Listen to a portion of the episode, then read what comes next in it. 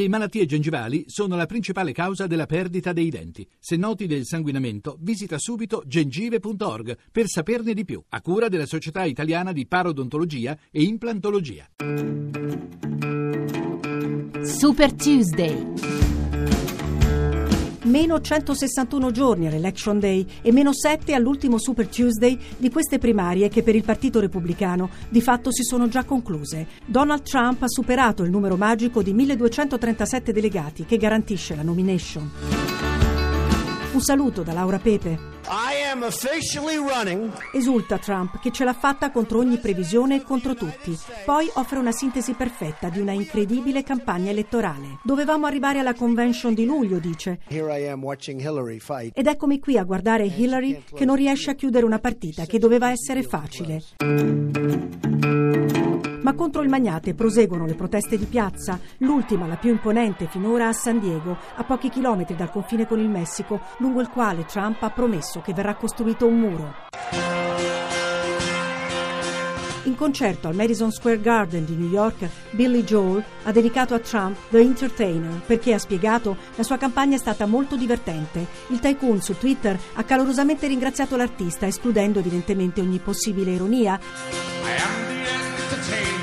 Dopo i tanti musicisti che gli hanno intimato di non usare le loro canzoni e le star di Hollywood che lo hanno criticato, contro The Donald scendono in campo anche gli scrittori. In una lettera aperta, 450 grandi firme, tra le quali Stephen King e 10 premi Pulitzer, evocano lo spettro di una dittatura in America. Mentre da Londra lo scienziato inglese Stephen Hawking definisce Trump un demagogo che sembra fare appello agli istinti più bassi e la sua popolarità più inspiegabile dei misteri sull'origine dell'universo.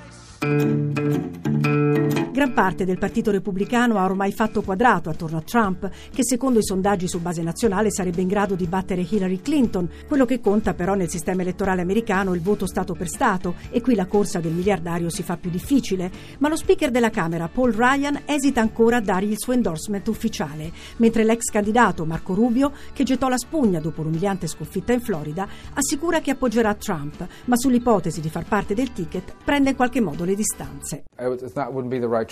Non sarei la scelta giusta. Trump merita di avere un vicepresidente che condivida pienamente le sue idee. La California sarà il teatro martedì prossimo di una sfida all'ultimo voto tra Hillary Clinton e Bernie Sanders. Una sconfitta per l'ex First Lady non metterebbe a rischio la nomination, ma sarebbe imbarazzante e confermerebbe le difficoltà di Hillary dopo che l'email gate, lo scandalo delle email inviate dal suo account privato quando era segretario di Stato, è tornato in primo piano con la pubblicazione di un rapporto molto critico dell'ispettore generale del Dipartimento di Stato. Non è una questione che possa condizionare la mia candidatura o la mia presidenza presidenza, minimizza Hillary Clinton, ma Sanders, che finora ha sempre evitato di colpire l'avversaria su questa vicenda, ammette che i superdelegati dovrebbero dare un'occhiata al rapporto e tenerlo a mente, come tutti in America.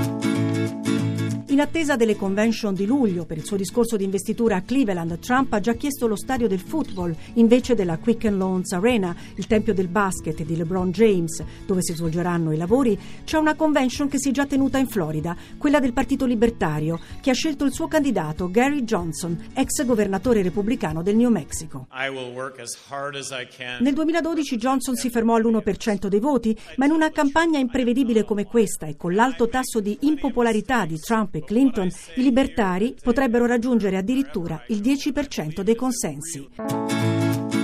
Seguiteci anche su Twitter, chiocciola Radio 1 Rai. Il podcast è disponibile sul sito radio1.rai.it. A martedì prossimo.